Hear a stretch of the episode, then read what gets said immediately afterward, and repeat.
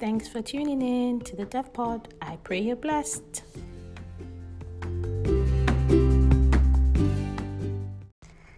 Hey guys, thank you for tuning in. We're on episode 10. Yay! Um, thank you so much for listening. It takes time to listen to other people's stuff, and I appreciate you listening to my own stuff. I'm feeling really cool. You know, I have a podcast, people are listening. I am so grateful. Um, I have something called season one, episode this or that. I can't believe it. Um, and yeah, this is the 10th one, so I'm to feel cool and I'm to round off this season on number 10 um, because just 10 is the number of completion. I have no reason to end it at number 10. I don't know how this thing is done, but I'll start a fresh batch, batch of stories in what would be season two, I guess. A new line of interesting stuff. I have so much to share with you. So please stick around, don't go anywhere, subscribe.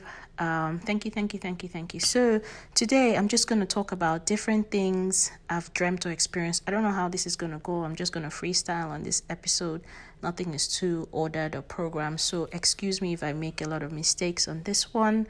Just hang in there. It's going even if it's one story, I promise it's going to be a good one. But actually, I have a really good one to start with. Guys, I need your prayers. I need you to pray for me. I need your many voices to call this one forth because it must come to pass. So early last year, I dreamt I won the lottery.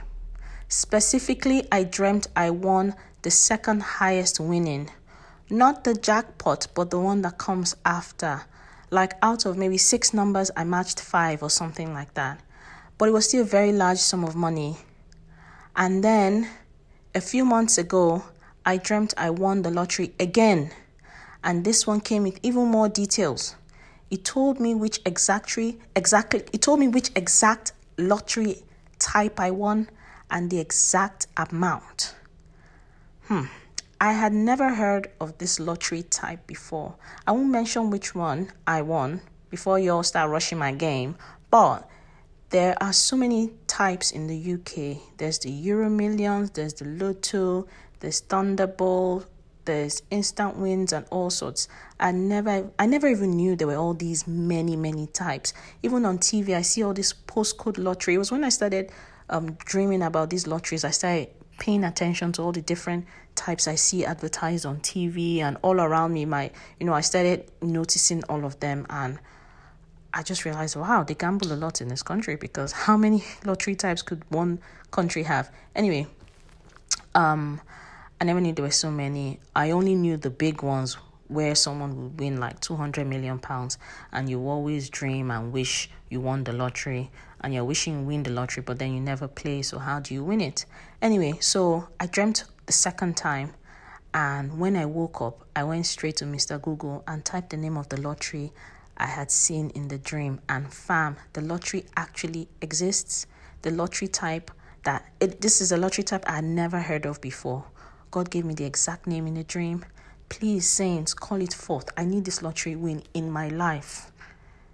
Oh yeah, stop praying. Stop praying. I need to win this stuff. Um, but I don't just want to play haphazardly. I want God to tell me, okay, today is the day to play. These are your numbers because I'm not about to throw my money into this thing without a little bit more di- direction, you know? Why would God show me the lottery and then not give me the next steps? So, guys, get praying. Thank you very much um, winning that lottery actually will solve my next dilemma, which is my housing. I cannot count how many times I've dreamt of my new house. Fam, isn't it time for me to buy my house? It's time. Oh, I mean, my house cannot remain in the heavenly realm. If it's in the heavenly realm, how will I live in it? I've been paying rent for 16 years and now it's time to own my own place. I have moved home houses over 15 times in the last 16 years, more than probably even 20 times. I move a lot and I don't want to move anymore. It's time to settle in one place. And even in the last 15 months, I have lived in three different houses and locations with my family. Whilst pregnant for my third child, I moved twice. And when I say move, I mean packing up my entire house and moving down to cups, spoons, forks, everything. It's time to stop. I'm counting on you guys. I gotta win the lottery. I buy, gotta buy my house and not have a mortgage. Yep. I'll come back here to testify. Amen. Amen.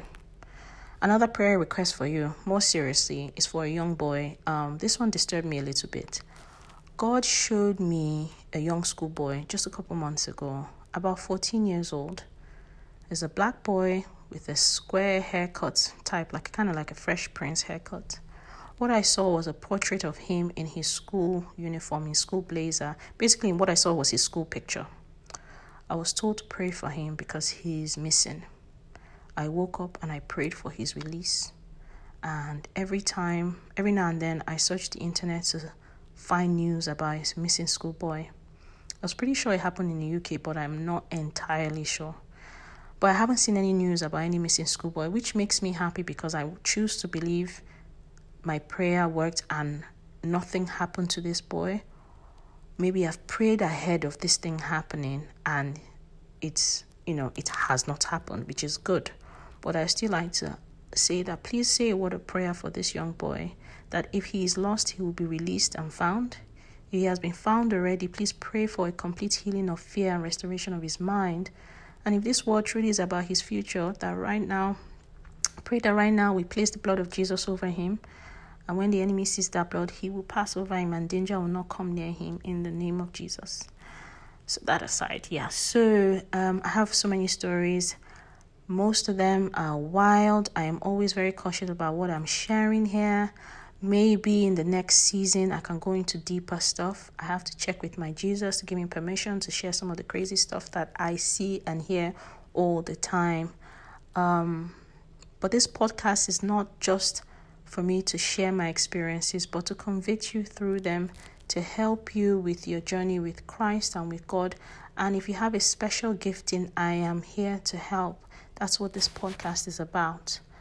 Um, if there's anyone listening that's desiring a relationship with God or maybe a deeper relationship with Him if you already have something going on already, um, or maybe you seem to never connect when you're praying or worshiping, almost like maybe when you're singing, it never goes past your mouth. Look, let me tell you this from experience, not from a theological standpoint, I'm just telling you what I've learned.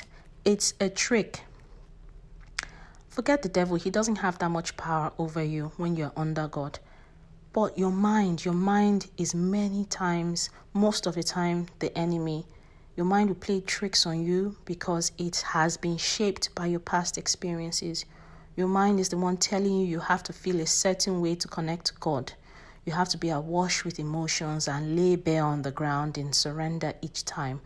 No, that's the general narrative, but it's not the only narrative. It's good to enjoy your worship, but it's more important for God to enjoy it. It's great to feel refreshed afterwards, but it's really whether your heart is in the right place. God knows what's going on with you. He knows our minds travel all the time. He knows that you could be praying one minute and next minute you'll be thinking, oh, has baby eaten? Oh, I need to buy bread from the grocery store. He knows. He knows all these things. But the thing is, if you are really sincere in your worship, and more than anything else, if you are consistent and diligent with it, God is happy with you. Even though you don't end up in holier than thou tears at the end, or that you can spend hours and hours of vigorous prayer, it is your heart at the end of the day. It's where your mind is, where your heart is. And prayer is not a thing to wake up at 4 a.m. to do every morning. Prayer is a constant conversation with God throughout the day. Keep God in your heart throughout the day, and that is your prayer. There's always a time and place for consistent 4 a.m. prayers, especially when you're battling an issue. You want certain doors to open in your life, you're contending for something, you're fighting against something. Sometimes God will call you to a fast, a prayer time. Those times, yes, those happen, but there are many types of prayers. So, um, this is just to encourage you about, you know, your maybe your your quiet time with God. There is no one way to connect with God. And sometimes, yes, you would be rolling on the ground crying, and then sometimes you finish your prayer and you wonder whether it got to God. It did. He knew, already knew your prayer before you even started. Um, God wants you to be happy with your prayer time, yes, but more importantly, more more importantly, it must align with His plan for you. And as long as you consistently pray to God, you communicate with Him, you will find that your prayer language will change and will line up with what God wants. So just stay consistent in what you're doing, and you'll feel satisfaction. You will feel good if you stay in that place. I hope I made sense. But let me pray for you today that for anyone here who needs to get over themselves, pretty much, you know, if there's anybody here who just wants to get in there to pray and to just understand this gift of prayer and this communication with God, regardless of your feelings, I pray that you will listen to your heart and not your head, and the Holy Spirit will help you and encourage you. In Jesus' name, amen. See you in the next season. Cheers. Thank you for listening.